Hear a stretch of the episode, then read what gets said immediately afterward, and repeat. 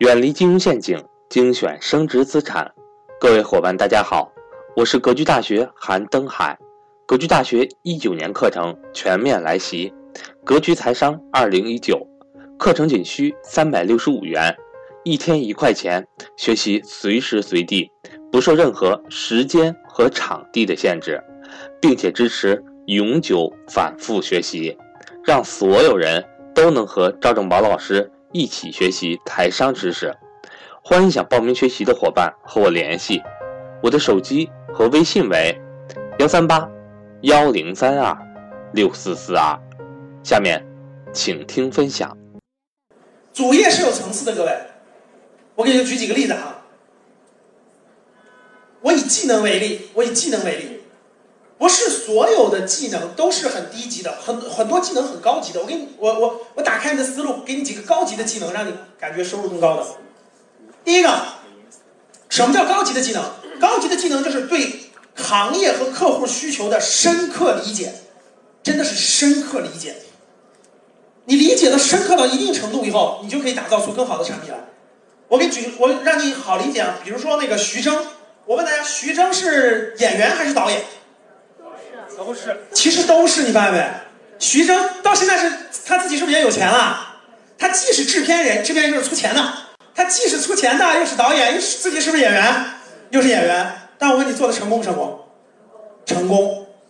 为什么？你仔细想想，徐峥对观众的理解，就对观众想看什么电影的理解，就这个时代观众想看什么电影，想去体会什么样的那个搞笑点，想把握什么，水平越来越高。我问大家，他是突然有一天就成为今天这样的吗？不是的，他是不是也栽过一些跟头？对，我最喜欢他的那个电影是知道这个人是那个《爱情呼叫转移》，这个电影其实那个《非诚勿扰》是抄袭，有点抄袭那个《爱情呼叫转移》的，《爱情呼叫转移》让我知道他的。然后你看他拍的很好，也有不好的地方，然后慢慢的一点点的泰囧，然后也有失败的，然后一点点是不是越来越好，越来越好？所以大家看他对这个的把握和理解，对导演的把握，对这种素材的把握，对这个理解就越来越深刻，越来越深刻，所以走出了他的模式，走出他自己的模式。其实很多行业，你不要看的竞争激烈了，如果你理解的更深刻，就会有更多的机会。郑渊洁是特别值得大家去看一看他的这个郑渊洁的这个传记和发展历程的。郑渊洁是做什么的？各位，郑渊洁是那个童话，对不对？你谁知道郑渊洁一年是收入多少钱？郑渊洁就一个人，每天就早晨，我告诉你，这个人早晨4点到6点，每天写2个小时，每天写2个小时，其他时间就是玩儿，要不就看书，要不就玩，养他的狗啊什么的。我给你讲讲郑渊洁这个人多牛啊，听好了，郑渊洁每天就是早晨4点起床，他睡觉很早，9点睡觉，4点起床，起来以后写2个小时，写到6点，然后干嘛？他有2个狼狗，他住在北京的郊区，就逗狗、遛狗，然后他养信鸽，这个人养的信鸽是全国信鸽大赛的。前10名里头有9个信鸽都是他养的。他曾经写过一个很有意思，就是他有只信鸽是个残疾鸽，就是信鸽不是2条腿吗？那个鸽子有1条腿没有1条腿，但是那只鸽子是他所有鸽子里飞得最远的，1000多公里，把信件都能传到1000多公里，真的是1000多公里。然后呢，这个他就玩，他每天就一会儿写书法呀，一会儿做那些东西啊，反正他在家带孩子呀，他就玩。你看这个人，他就写童话。我小时候就看舒克贝塔，我小时候啊，现在还在卖呢，对吧？还在卖呢。郑渊洁每年的收入是3000万，一年的收入是3000万，版税税后收入3000万。就所有买他的所有的书，最后不是要交版税吗？他自己拿的，扣完就拿的他自己的作家的收入是3000万。然后呢，这个郑渊洁，你们去看看他的历程是很有意思的。他就想给他家的孩子改变那个生活环境，他希望有一个更好的那个条件。当时签那个《童话大王》那个杂志的时候，一签就是20年，一签20年。当时那个人说：“要不少签几年？”他说：“不，我要做就做20年，要不就不做。”真的做20年，有这样的信心和决心。如果你能选择一件事儿，你已经有信心做20年了，其实对你来说就是一个，只是往下走罢了，就不用想任何别的，你一定是最成功的那个。比如说格局为例，格局我们是2012年成立的，到今天是7年时间了吧。我当时成立的时候，我就是按20年考虑的，我就说要不就不做，要做我就做20年，要不不做，要做就做20年。其实最后成功是什么？告诉你，成功对手把竞争对手都熬死了，因为竞争对手都不做了，做做就不做了，做做转向了，做做走了，做做没影了，最后还留下你，你就是成功的。其实这是个逻辑，只要你有一个事你敢说你做20年，你一定是做的最成功的一个，只不过你从来都不敢说，因为你从来都不敢确认我这个事是不是要做20年，是不是怎么做。我已经很早确认了，2012年我知道我肯定在教育这个上做20年，我既然做这个事儿，我就肯定做20年，我就是这么确定的，所以没什么可犹豫和摇摆的，就坚定不移的做就行了。已经做7年了，就继续做。我也不跟谁比，说一定要多大，一定要多小，反正我做20年，我照这个考虑，就坚持做就行了。所以是今天这个样子，7年时间啊，也是今天这个样子。那这个你对一个行业的深刻理解，你对客户的这种需求的这种深刻理解，你就可以创造出新的需求，别人都比不过你的，真的比不过你的。你的理解已经很深刻了，很深刻了。这里面有很多案例啊，我就不一一列举了。比如说我们有个学员是干嘛的？我们有个学员是收购加油站的。你们，我给你举这个例子，你可能更理解什么叫做专业。我们的学员干嘛的？大家知道那个加油站，除了中石油、中石化的，是不是有很多私营的加油站？他就到处找这个私营的加油站，找到一个以后啊，举个例子，宁波他看到一家，对吧？他就趴在那儿1星期，在那个加油站门口，他数那个加油站能进去多少辆车，他就数。他数完以后，他很容易就能得出经验结论，比如周六周日平常那个加油站1年的营业额多少，盈利多少。当他算出来有利润空间可挖的时候，他就去找这个加油站的那个老板，说：“老板，这样你这个加油站是不是1年大概收入大概多少钱，利润大概是不是100多万？”他说：“你咋知道的？”他只要算完，他肯定知道。他说：“我就干这个的。”我说：“你也别干了，这个加油站的手续齐全不齐全？非常齐全是吧？租给我吧，5年。我现在就把，你现在1年不1年100多万吗？我把5年的利润全部给你，你租给我5年行不行？”能听懂吗？就是，哎，如果是你同意不同意？同意。就你的经营水平1年就是100万的利润，我今天就把未来5年的钱全给你，你租给我5年，我自己赚额外增量部分的钱，同意不同意？同意。肯定同意啊，因为你自己没有经营，你不知道怎么经营啊。然后你是不是签协议了？5年给了对吧？我包了5年了吧？我把500万给你了吧？然后我就到了以后，他那天我们去植树的，他跟我讲，他说他做这个生意怎么做的？他说你看。我这个加油站我租过来以后，因为他原来他不会经营，我会做12项改进。他刚说了这12项改进，我就说，你是不是有免费洗车这一项？我就问他，他说对，你咋知道的？我说你肯定是加入了一些营销方法，对吧？结果你看他用的方法是什么？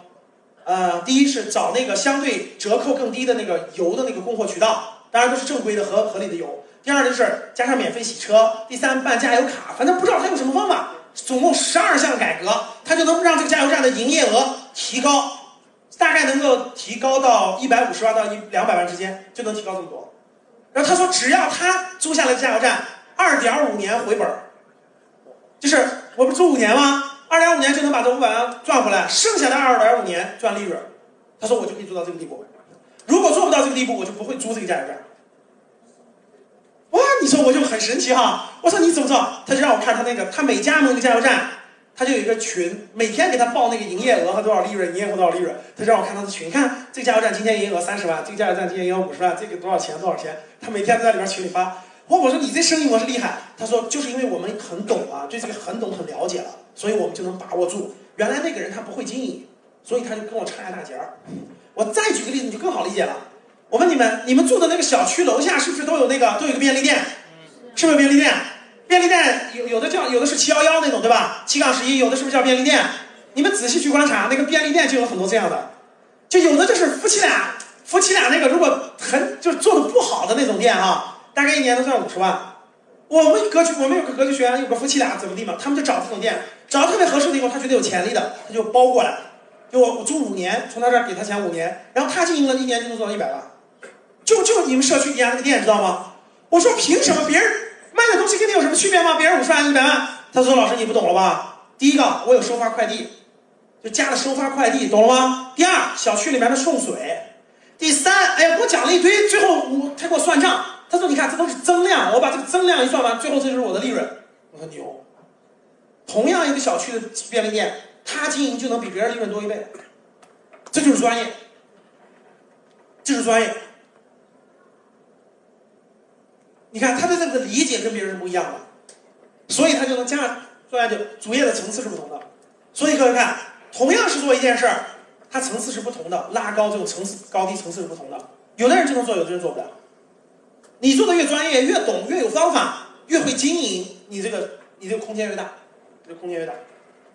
这是主业的层次。那我们了解了这个主业，我刚才说了啊，这主业的这四项，我刚才给大家说了主业的这四项：时间换钱、技术换钱、资源换钱和产品换钱。我总结一下啊，如果你理解了这几个层次的话，你的主业就会提高的。第一个层次，了解客户的需求，一定要感受客户和了解客户的需求，他到底需要什么？你为什么找不到项目呢？你为什么眼睛当中没有项目呢？第一个，你不知道你的人群是谁。我问你们，老年人需要什么？谁知道？不是，陪伴。你看，老年人需要什么？不知道吧？那我再问你，现在的全职太太多不多？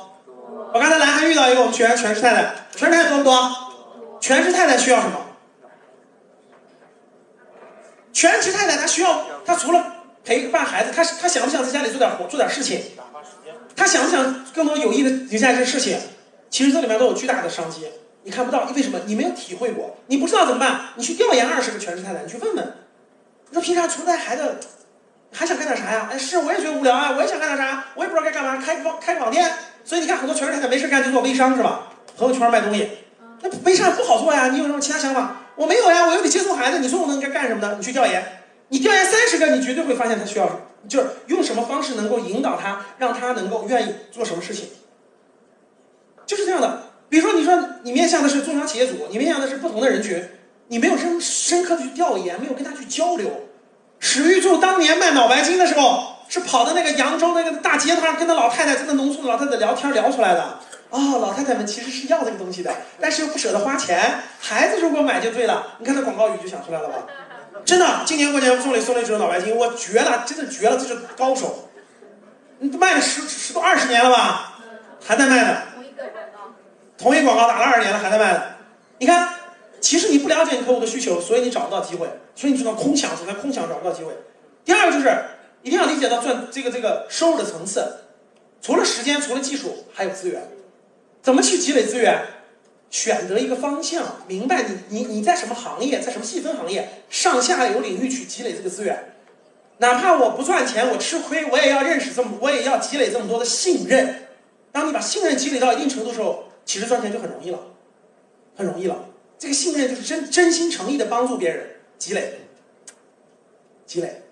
第三个就是在这个领域当中逐渐的深挖，逐渐感受这个需求的情况下，逐渐培养。未来有一天，其实你也有可能开发出你自己的产品。产品是千变万化的，什么都可以叫做产品。面向孩子的、青少年教育的、孩子的、老人的，所有领域其实都有机会，就看你用心不用心。找到机会，慢慢就找到空间了。所以就是正确的财商带来正确的财富，各位。正确的财商，把思路捋清楚。正确的财商，我讲的好多都在我说的这些书里，就是我给大家讲的那些20本书里，你们在里面搜集。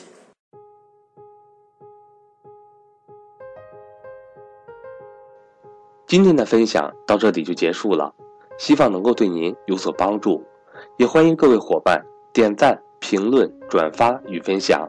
如果您想提高自己的财商，或者是影响家人孩子的财商，欢迎您与登海联系，来格局学习。下期节目我们不见不散。